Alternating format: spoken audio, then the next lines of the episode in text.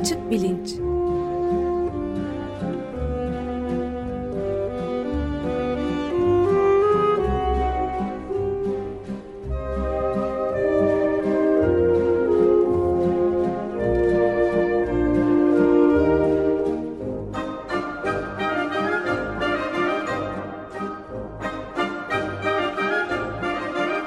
Güven Güzeldere ile bilim ve felsefe sohbetleri.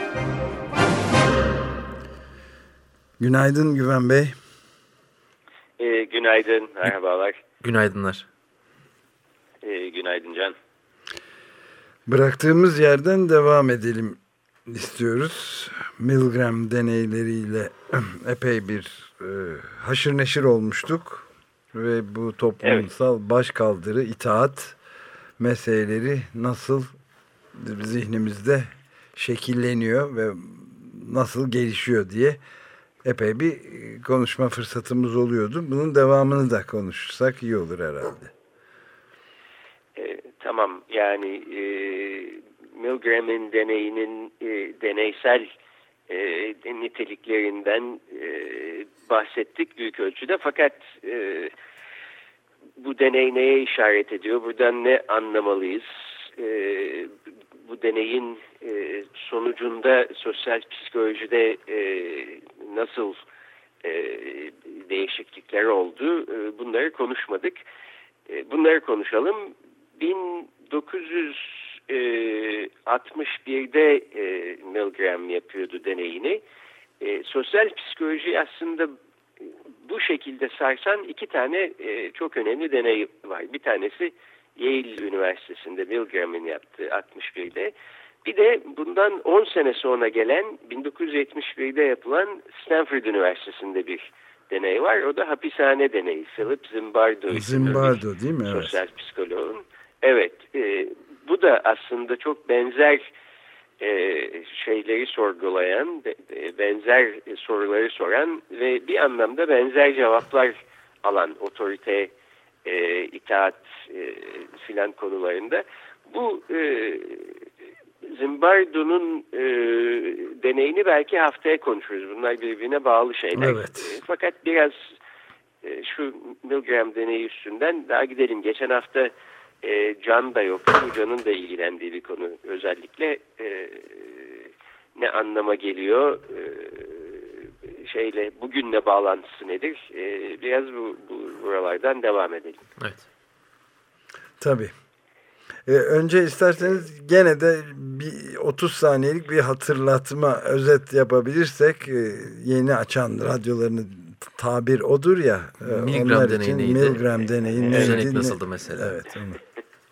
Evet tabii. E, Stanley Milgram e, genç bir psikoloji profesörü e, daha doğrusu yardımcı doçenti olarak 1960 senesinde Hannah Arendt'in New Yorker dergisine yazdığı yazıları okumaya başlıyor. O sene Nazi organizasyonunun mimarlarından, önemli isimlerinden Adolf Eichmann İkinci Dünya Savaşı'ndan bu yana 15 senedir Arjantin'de e, saklanıp orada başka bir kimlik altında yaşanırken, yaşarken e, İsrailli ajanlar tarafından e, bulunmuş, izi sürülmüş, e, yakalanıp kaçırılıp e, Kudüs'e getirilmiş ve e, mahkemesi sürüyor. E, Arendt de bu mahkemeyi izliyor ve e, şeyin Eichmann'ın e, aslında e, ne kadar sıradan bir insan olduğunu e, yaptığı bütün inanılmaz kötülükleri son derece sıradan işler yapmışçasına anlattığını ve bir vicdan azabı duyuyormuş gibi bir e, his bırakmadığını insan üstünde yalnızca e, emirleri e, emirlere e, itaat eden, emirleri uygulayan bir insan e, olduğu izlenimini verdiğini söylüyor. Bunları okuyunca Milgram kendisi de Musevi bir Orta Avrupa ailesinden geliyor. Çok etkileniyor ve e, acaba e, insanlar aslında başka zaman yapacaklarını hayal bile etmeyecekleri kötülükleri e, bir otorite ortamının içinde e, ne dereceye kadar e, yapmak durumunda kalabilirler ya da yap, yapmak durumunda bırakılabilirler diye merak ediyor ve böyle bir deney tasarlıyor. Deneyde e, deney aslında bir e, kelime ezberleme deneyi e, görüntüsü altında ilerliyor. E, kelimeleri ezberlemek zorunda kalan kişinin daha iyi öğrenebilmesi için küçük cezalar verilmesi gerektiğini e, söylüyor Milgram e, deneyi başlatmadan önce. Cezada e, elektrik şoku e, 15 voltla başlıyorlar. E, kelimeyi ezberlemesi gereken kişi e, ezberleyemedikçe, yanlış yaptıkça voltaj giderek artıyor. E, 30, 45, 60 volt falan diye ve 450, 450 volta kadar volt. çıkacak. Denekler bunu neyin karşılığında yapıyordu acaba? E, denekler bunu o zamanın parasıyla 4 dolar e, artı 50 sent kadar da bir yol parası almışlar galiba. Para. Yani evet bugünün parasıyla böyle bir 35-40 dolar falan gibi bir para ediyormuş. E, bir saatlik bir deney. E, bu aslında bugünün parasıyla e, şey son derece ger gerçekçi bir şey. Yani bugün de bir deney yapıyorsanız işte basit bir deneyse 20 dolar veriyorum diyorsunuz. Genellikle bugünün rayeci de ona benzer bir şey. Daha e, eğlenceli bir şeyse işte ne bileyim 35-40 dolar olabiliyor. Tabii e, iki denek var bu deneyde. Bir e, elektrik şokunu veren bir de elektrik şokunu yiyen kişi. Aslında elektrik şoku verilen herhangi bir kişi yok. O, o bir aktör. E, elektrik şoku yiyormuş gibi davranıyor. Ee, önemli olan çünkü burada elektrik şokunu veren kişinin elektrik şoku verdiğini zannediyor olması ve nereye kadar bu elektrik şokunu vermeye devam edeceği konusu. Ee, dolayısıyla yani siz orada e, bir saat için işte 40 dolar para alıyorsunuz, gidiyorsunuz. Yapmanız gereken şey e, sürekli kelime çiftlerini e, söyleyip e, sınavdan geçirmek e, karşınızdaki insanı. Ama karşınızdaki insan diğer odada camlı bir bölmenin ardında bir e, sandalyeye bağlanmış. İşte eline bacağına e, teller bağlamışlar. Ve her bilemediği zaman siz e, voltajı bir e, çentik daha arttırarak e, yeniden elektrik veriyorsunuz kendinize. Yap, yapmanız gereken bu. E, zaten Milgram'ın sorduğu da bu. Yani e, acaba hangi noktada e, bir dakika ben böyle bir şey yapmak istemiyorum deyip vazgeçecek e, denekler hangileri ne, ne zamana nereye kadar devam edecekler diye. Şimdi karşı taraftaki kişi hep aynı şekilde davranıyor. Yani e, her elektrik şokunda işte mesela bağırıyor 150 e, volta geldiği zaman ciddi şekilde e, ızdırap çekiyormuş gibi bir görüntü veriyor. 300'e geldikleri zaman e, durdurun ben e, çıkmak istiyorum, e, deneye devam etmek istemiyorum, kalp rahatsızlığım var, korkuyorum filan gibi bir şeyler söylüyor. E, 400'lere geldiği zaman e, cevap veremez hale gelmiş oluyor. Bunu böyle tasarlamış Özette Milgram ve deneyi yapmadan önce e, 40 kişiden oluşan bir e, danışmanlar grubuna, psikolog ve psikiyatr e, danışmanlar grubuna e, e, sunuyor şeyi, e, deneyinin taslağını. E, bu gruptan hiç kimse e, hiçbir e, deneyin 450 volta kadar e, çıkacağını öngörmüyor. Herkes e, işte 150 voltta büyük ihtimalle insanlar bırakırlar. E, hani arada bir iki tane 300 volta kadar çıkan belki olur ama o bile olmaz e, diye tahminde bulunuyorlar. Ve yanılıyorlar. E, bütün bu e, çok yanılıyorlar. Evet bütün bu tahminlerin aksine 40 kişiden 26 tanesi neredeyse üçte ikisi sayılır yani e, 450 volta kadar sonuna kadar e, çıkartıyorlar şeyi voltajı. E, bütün şeye rağmen karşı taraftaki insanın ben artık istemiyorum e, deneye katılmak. Beni Hatta çıkartın. Kalbim, bas bas evet, kalbim var filan demesine rağmen yani aramızda bir işkenceciler ordusunu yetiştirmenin işkenceci değiller. Görevlerini yapıyorlar onlar. Öyle değil mi? O söyleneni yapıyorlar. Nereden bakılırsa. E, ikisi aslında bir arada olabiliyor galiba. Evet, Bu da evet, onu gösteriyor evet. yani görevlerini yapan işkenceciler daha doğrusu.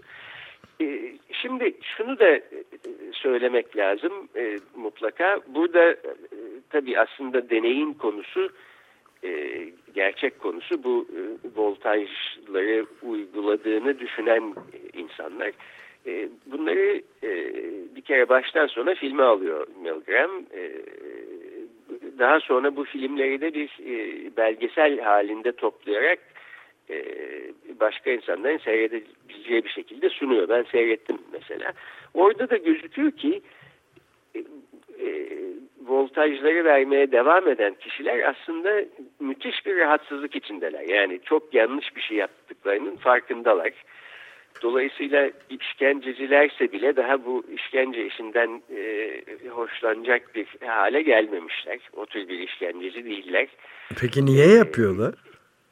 E, tabii aslında asıl soru bu. Niye yapıyorlar? Bir şekilde e, Stanley Milgram orada e, otoriteyi temsil ediyor. Evet. E, zaten e, o şekilde de davranıyor. Üstünde bir e, beyaz doktor önlüğü var. İşte çok otoriter bir şekilde anlatıyor. Şöyle yapacağız, böyle yapacağız diye. E, tamamıyla aslında rastgele şeyler olmasına rağmen yani ne bileyim niye 15 voltla başlanıyor da niye 450'ye çıkılıyor, niye şu kadar sür, sür- sürmesi gerek deneyim falan. Bütün bunların hiçbirini sorgulamadan yalnızca bir şekilde bu otorite ne diyorsa e, ona itaat e, etmeye devam etmek. E, bir şekilde önlenemez bir e, şey oluşturuyor, bir çekim alanı oluşturuyor İtaat. sanki bu insanlar için. Ve bütün şeylerine rağmen e, yanlış bir şey yapıyor olduklarını bilmelerine rağmen bir sürü fiziksel özellikler gösteriyorlar. Bir kısmı işte sesi titriyor, öbürünün eli titriyor, ben yapamayacağım galiba diyor. Fakat şey e, sorumluluk e, bende merak etmeyin devam edin dedikçe e, ofluya pufluya da olsa devam ediyorlar e, deneye e, karşı tarafın şeylerini ve yani öyle bir halleri var ki bir an önce bitsin şu şoku da vereyim de ya da neyse beş tane daha adım kalmış. 450'nin Onları da vereyim kurtulayım bu işten. 450'nin Halbuki- dö- 450'nin üstüne e, çıkalım diyen olmamış mı? Niye 450'de Ee, sınırlıyoruz diye? Benim bildiğim kadarıyla olmamış Ee, ve yani benim kişisel e, şeylerde gördüğüm kadarıyla birkaç tane değişik denekten toplanmış e, şeyi gördüm e, yapılmış e, videoyu hepsi de aslında e, bir an önce bitsin kurtulayım gibi bir hava Evet. içinde. Tabii kurtulmaları için aslında çok basit bir başka yöntem var. Bu 40 kişiden 14'ünün bulduğu yöntem. O da e, ben bunu yapmıyorum artık. Bu doğru değil. Yapmak zorunda da değilim e, demek. Bu kadar yani. Güven Bey, E, e, Evet. geçen hafta yoktum. O yüzden tam olarak e, konuya hakim sayılmasam da e, şöyle bir şey benim aklıma gelmişti ilk önce Milgram deneylerine dair o orijinal videoyu izlediğim zaman. Arada bir paravan var değil mi? Bir paravandan bahsediyoruz ve paravanın arkasında e, acı çektiği söylenen birisinin sesi geliyor. E, diğer tarafta da Evet. Voltajı arttıran birisinden, denekten, asıl denekten bahsediyoruz. Ve üçüncü olarak Evet. da e, "Hadi arkanda ben varım sen devam et diyen bir e, Otorite var. otorite var, bir iktidar var. otorite evet.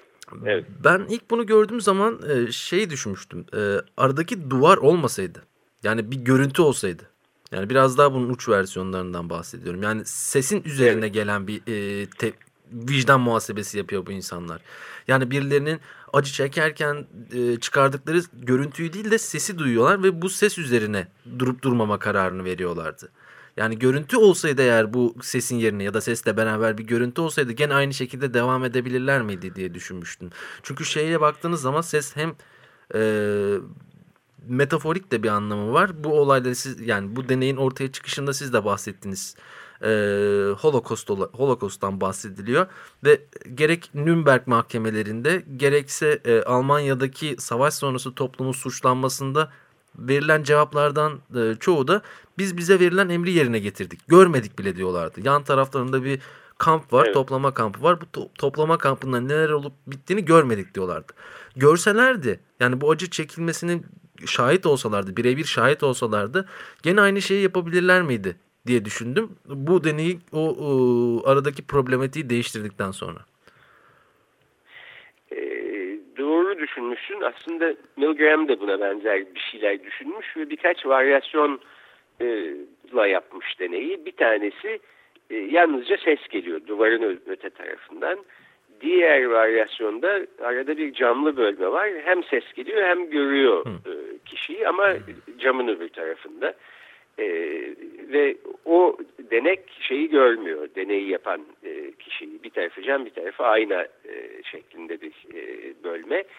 E, bir başkasındaysa aynı odada bulunuyor denekle e, deneye e, şeyi elektroşoku veren kişi. Yani işte e, neredeyse burun buruna gibiler. Ellerini dokun e, uzatsalar dokunacak e, şekilde şeyi bilmiyorum 40 kişinin e, de, yani datanın toplandığı 40 kişinin 40'ı da arada e, aynı şekilde bir ayrılığın olduğu e, görsel ya da yalnızca e, sesin iletilebildiği bir bölme miydi yoksa bu varyasyonların hepsinden mi e, toplandı ondan emin değilim Yani ama algı değiştikçe vicdan da değişiyor mu?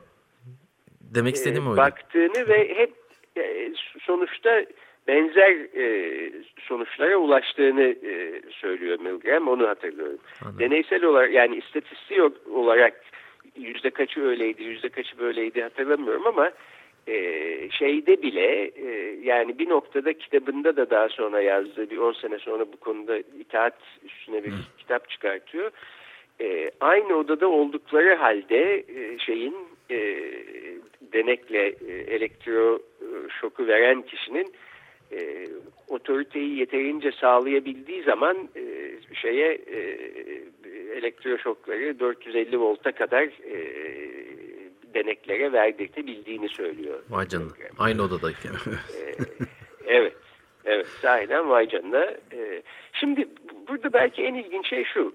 Yani e, tamam bu, bu deney aslında bu 40 kişiden 26'sı üstüne odaklanıyor. Bu insanların e, otoriteye itaat etmiş olmaları ve nasıl oldu da bu kadar 450 volta kadar e, çıktılar. Kendi vicdanlarının sesini belki bastırmayı becerdiler filan. E, e, evet yani ana konu bu. Fakat e, kalan 40 kişinin 14'ü de aslında çok önemli. Yani o, o konuda uzun uzadıya bir şeyler e, yapmamış, bir çalışma yapmamış mesela Milgram. Fakat bu insanlara e, deneyi yarı yolda bıraktıran, e, benim görüşüme göre bu doğru bir şey değil, dolayısıyla yapmayacağım, yapmak zorunda da değilim e, dedirten şey ne? Aslında bu da ilginç. E, belki asıl bakılması gereken Evet. şey bu. Yani etik işte bütün daha önceki şeylerde de konuştuğumuz e, insanın evrim sürecinde de önemli bir koevolüsyon dediği işte Wilson'ın da bu etik diye nitelendirebileceğimiz yani başkalarını diğerkamlığı da içeren yani kendisinin dışında başkalarının acılarını da paylaşan, düşünen ve önlemeye çalışan bir e, dürtünün de ne ölçüde var olup olmadığını tartışmamız gerekiyor herhalde. Ya da tam tersini düşünebilir miyiz? Yani ortada belirlenmiş bir akış var ve bu akışa hayır diyerek müdahale etmiyorsunuz siz. Yani müdahale ediyorsunuz doğrudan. Yani geçen e, bir önceki bu trolleybüs deneyinde bahsettiğimiz gibi ortada giden bir yol var. Bir e, düz- denek şey var, düzenek var. Bu düzene müdahalede bulunup e, karşı taraftaki insanın ya da canlının ya da olayın daha az etkilenmesini sağlıyorsunuz. Hayır diyerek, yapmayacağım diyerek. Bu şekilde de bir bağlantı kurabilir miyiz? Tabii elbette bence e, aynen öyle de düşünülebilir.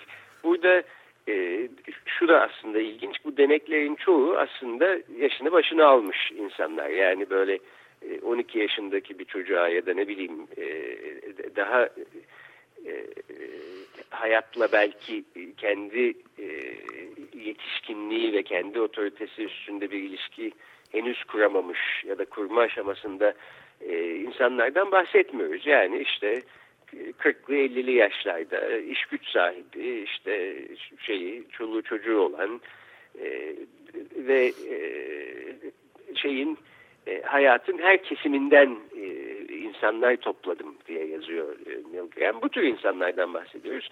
Bunlar bile işte 40'ından 26'sı böyle çok yanlış bir şey yaptıklarını bildikleri halde bile bile bir şekilde bu e, şeyin dışına, çerçevenin dışına çıkamıyorlar. Sanki o e, öyle bir havaları da var aslında. İnsan bu belgeseli izlediği zaman onu hissediyor en derin bir şekilde. E, yani bir akışın içinde kalmış vaziyetteler ve sanki tek çıkışları oradan şeyin deneyin sonuna kadar gitmek. 450 volta kadar gidip kurtulmak bir şekilde karşı tarafa ne olursa olsun e, gibisinden. Ama işte bu 40'ından 14'ü de e, böyle düşünmüyor. Yani bu, bu bir dakika yanlış ben bunu yapmak zorunda değilim diye kendi e, fikriyle e, ayağa kalkıyor. Şimdi burada müsaadenizle çok kısa bir anekdot e, aktarmak istiyorum. Ben aslında böyle anekdotlar e, bağlamında e, genelleme yapmaktan falan e, hiç hoşlanmıyorum. Böyle şeyler e, duyduğum zaman da pek hoşuma gitmiyor ama burada e, bu konu belki eğitime de bağlanıyor. Daha önceki haftalarda bundan da bahsettik. Yani e, bu 40 e, denek arasından bir dakika ben bunu doğru bulmuyorum dolayısıyla böyle yapmayacağım yapmamak gerekir diyen e, 14 kişiyi 14 kişi türünde insanları nasıl yetiştirebiliriz? Bence eğitimin en önemli amaçlarından biri bu olmalı. Bir şeyler öğretmekten öte yani öğretimden öte bir eğitimden bahsediyorsak bu da böyle bir şey olmalı. E, anekdot da bir parça bununla ilgili. E, ben de derinden e, ben de derinden yer etmiş bir e, küçük bir anı aslında. Türkiye'de ilk kez e, ders vermeye geldiğim zaman bir 10-12 sene falan oluyor. Doktorumu bitirdikten sonra ertesi sene yaz okulunda bir ders veriyordum. E, aslında bir sürü ilginç ve iyi öğrencimin olduğu bir e, sınıftı. Bir, bir tanesi e, hatta e, Ömer Bey'in oğlu e, Ege Madya'dır bu öğrencilerimden o sınıfta. Bir tanesi de e, Harun Tekin. E, o zamanlar yeni başlamıştı e, müzikle ilgili işler yapmaya filan. Neyse e, bu sınıftaki öğrencilerimden bir tanesiyle aramda şöyle bir e, konuşma geçti. Ben ders boyunca her hafta her okumadan sonra e, kısa bir yazı e, yazmalarını istiyordum öğrencilerden. Hem okuduklarını kontrol etmiş olayım diye hem de e, işte üstünden gideceğimiz materyali e, materyal üstünde biraz kafa yorsunlar diye. Ve e, her yazı için bir soru veriyordum. Sorularda genellikle işte e, mesela Descartes ikinci meditasyonda şöyle bir argüman veriyor. E, sizin bu konuda düşünceniz nedir? E, katılıyor musunuz? Karşı başka e, bir argüman geliştirebilir misiniz? E, filan tarzı sorular oluyordu. E, neyse bütün sömestr böyle gitti. Sömestrin sonunda bir genel değerlendirme yapıyordum. E, derste hoşunuza giden şeyler e, ne oldu, gitmeyenler ne oldu, dersi ne, ne şekilde e, iyileştirebiliriz, daha başka bir e, nasıl revizyondan e, geçirebiliriz filan diye. Öğrencilerden bir tanesi böyle biraz da e, asabi bir şekilde dedi ki hocam ben e, yani bu derste sevdiğim şeyler de oldu ama hiç sevmediğim bir şey de oldu. Şikayetim var size onu söylemek istiyorum. Siz e, dersin başından beri bize şu konuda ne düşünüyorsunuz bu konuda ne düşünüyorsunuz diye sorup durdunuz. Bizim ne düşündüğümüzün ne önemi var? Bu, önemli olan işte Descartes ne düşünüyor, Aristoteles ne düşünüyor, Kant ne düşünüyor? Bunları sormanız lazım. Ee, burada işte böyle bir, bir grup öğrenciyiz. Benim ne düşündüğümü siz bilseniz ya da başka öğrenciler ne olur bilmeseniz ne olur e, demişti. E, bunu hala hatırlıyorum. e, ne cevap vermiştiniz peki? Vallahi aslında bak orasını tam hatırlamıyorum. Yani eminim e, asıl önemli olan e, özellikle felsefede zaten asıl önemli olan e, yani bir takım olguları e, öğretmek ya da tarihleri ezberletmek e, filan değil. e, egzersiz yaptırmak. E, yani akıl yürütmenin nasıl bir şey olacağını aslında yaptırarak göstermek e, öğrenciye. Biraz öyle bir şey tabii ki e, yapmaya çalışıyordum. Bunu anlatmaya çalışmıştım. E, bu öğrencim e, bu arada sonradan e, dünyanın en iyi okullarından bir tanesinde bir doktora programına e, kabul oldu. E, felsefe alanında doktorasını bitirmek üzere yakınlarda çok başarılı işler yaptı filan. O gün bugün kendisiyle de bu konuyu konuşmadım ama bir, bir, noktada bir merak ediyorum. Bir, bir sormak istiyorum hatırlıyor mu acaba diye. E, şimdi yani bu aslında belki çok alakasız da değil. Sonuçta ben de kendi öğrencilik yıllarıma baktığım zaman özellikle ortaokul lise e, müfredatına nasıl uygulandığına bunun Evet hep yani bir takım başka insanlar bir şeyler söylemiş. Biz de bunları ezberliyoruz. Ee, onlar söylüyorlarsa doğrudur diye kabul ediyoruz.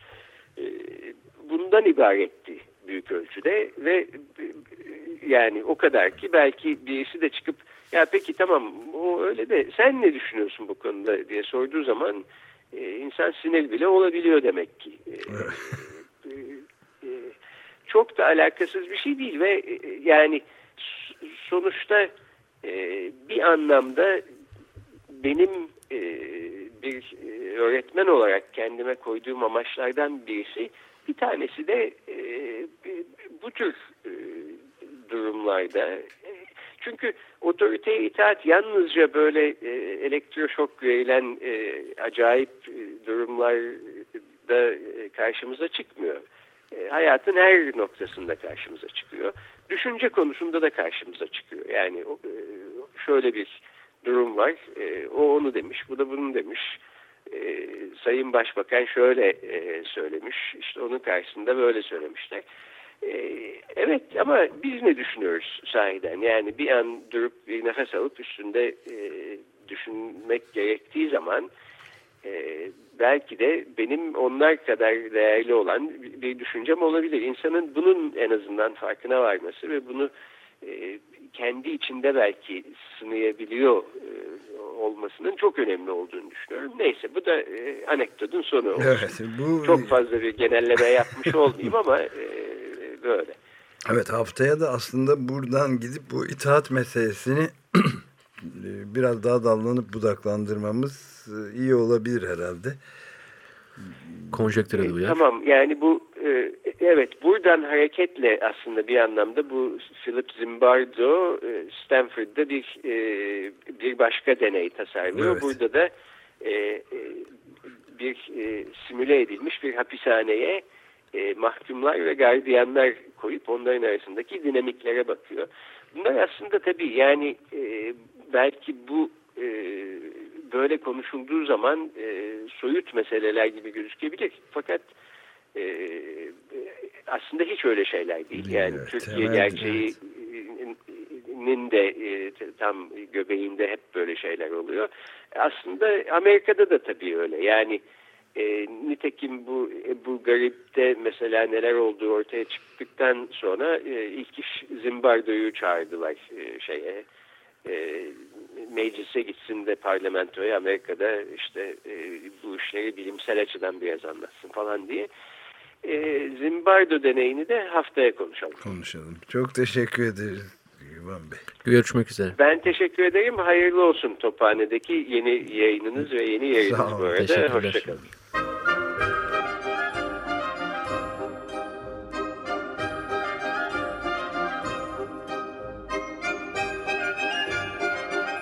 Açık Bilinç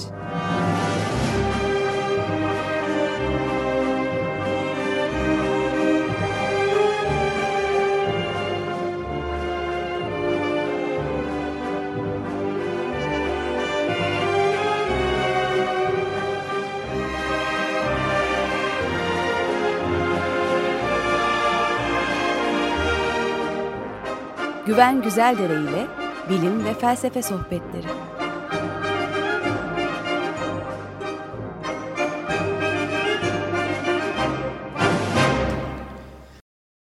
Radyo program destekçisi olun. Bir veya daha fazla programa destek olmak için 212 alan koduyla 343 41 41